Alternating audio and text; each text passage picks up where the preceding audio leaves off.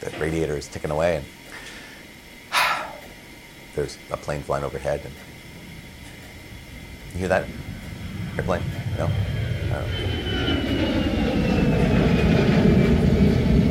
Golly, go, go. Well, my name is Father Mike Schmitz, and this is Ascension Presents. I talk to so many people who experience that their big spiritual battle is discouragement and that it's and that this is so common that I just wanted to take one moment and and kind of address a little bit of of, of discouragement. What is, what is that when it feels like um, not just like things aren't going my way, and not just like oh man I uh, I'm really struggling right now, but the discouragement that gets to the place of despair, right? The, the discouragement that gets to the place of like condemnation, self condemnation. And wow, I want to kind of hover over this for one moment. I've always said that when it comes to uh, the Christian, the Catholic who, who, who knows who Jesus is, if you know that, that God exists and you know that Jesus is God, you know that he's established the church and in the church, he continues to reach out to us. He continues to heal us and, and, and feed us, right? He brings us to Holy Communion himself. He brings us reconciliation through the sacrament of, of confession. If you know that, if, if we're convinced of that, the only way Satan, the only way the evil one can win is if he gets us to the place where we're so discouraged that we no longer try. We're no, we're no longer willing to, to keep moving forward. And what's remarkable about this, I think, is that, that even though we know this, even though we know that the only way Satan can win is if he gets us so discouraged, we're not willing to ask for help, is we all have the same source. When it comes to any person who experiences discouragement or despair, I think almost always it comes from the same place. And that place is self-reliance. You're like, okay, great. Another thing I'm doing wrong. I, I don't mean it like that. But yes, I kind of mean it like that. In the sense, not to be just more discouraged or be more despairing, that sense of, I think the source is, I can do it on my own. I think, I think the source is, I shouldn't need God's grace as much as I actually need God's grace. Let's pause for a second.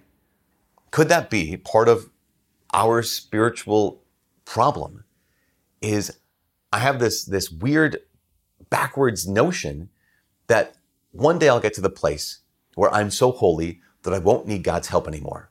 Pause on that for a sec. Is that something that seems to you like one of the goals that, yeah, one of the goals is, is to, to not limp anymore. The one of the goals is to be able to run on my own. One of the goals is to be able to be invulnerable or to be invincible or to be so strong that I don't need God's grace. Because if that's the case, then maybe my problem is self-reliance. You know, self reliance, as I said, self reliance always leads to self condemnation because I'm not enough. I can't do it on my own. And if I keep trying to do it on my own, I'm always going to fail. And if I'm relying on myself, I have no one to condemn but myself. But God doesn't want you to either rely on yourself, He doesn't want you to do it on your own, and He definitely does not want you to condemn yourself. So what do we do? Well, one is rely on God. I mean, this is this is the great mystery of St. Paul, right? St. Paul talks about how he said he was given a thorn in the flesh. Like three, an angel of Satan, three times he, he begged the Lord to take this thorn in my flesh away.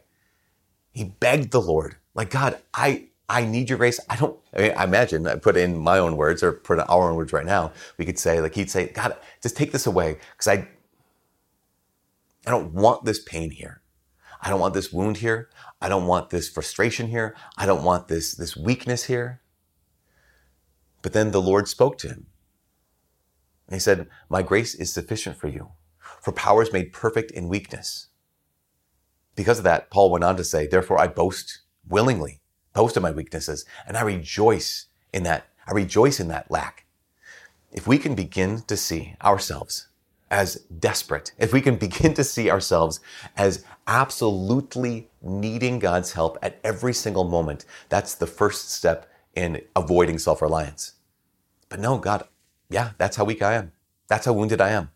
That's how much I need your grace because I can't make it even one moment without you. St. Philip Neri is he's called, called the Saint of Rome, Saint of Joy. St. Philip Neri, apparently one of his prayers every morning was he knew his lack. He, he knew he needed God's help every moment of the day. Where he would he would pray. He would say, "God, look out for Philip today, because if you give him the chance, he will betray you." Because he knew himself. He knew that, like, no, I need your help, Lord, even to just remain faithful to you, even just to not betray you. I need your help, and to have that kind of self knowledge leads us definitely away from self reliance, and leads us into reliance on God. So be patient with yourself. And at the same time, we're still striving, right? We're still striving for greatness. We're still, we're, we're still striving for holiness, but we realize that greatness, that holiness doesn't come from us. It comes from the Lord. So be patient with yourself. I always say be patient with yourself and ruthless with your environment. If I have things that make me stumble in my life, get rid of those things, but be patient with you. Don't get rid of you. Be able to say, okay, God, these are my weaknesses. These are my wounds. This is what I'm struggling with. Be patient. Be patient with yourself. Ruthless with your environment. And the last thing here is, and let even the falls bring you closer to the Lord. My friend Nick, he always says that. He always says, if you fall, fall into the confessional. like if, you're, if you're going to stumble and fall, if you're running, if you're, as you're running after the Lord, if you're stumbling and falling, fall into confession, fall into God's mercy, fall into His grace, fall into His arms of healing. That basically this, never waste your weakness, never waste your wounds. Every one of our wounds, every one of our falls can be used to draw us closer and closer to the Lord Jesus. So be patient with yourself ruthless with your environment, and to never waste your weakness. But to actually say, God, this once again proves to me how much I need you. I'm not discouraged because of that. I'm encouraged because that's how much I need you. This is how much you love me. I think it was St. Teresa of Avila or St. Catherine of Siena, one of those great saints who once said, God does not love you in spite of your sins. He loves you because of them. The more wounded we are, the more love he has for us. Because we need it more. So he has it. He wants you to have it. You never have to condemn yourself. You also don't have to rely upon yourself. But realize, be patient with yourself, ruthless with your environment, and never waste your weakness.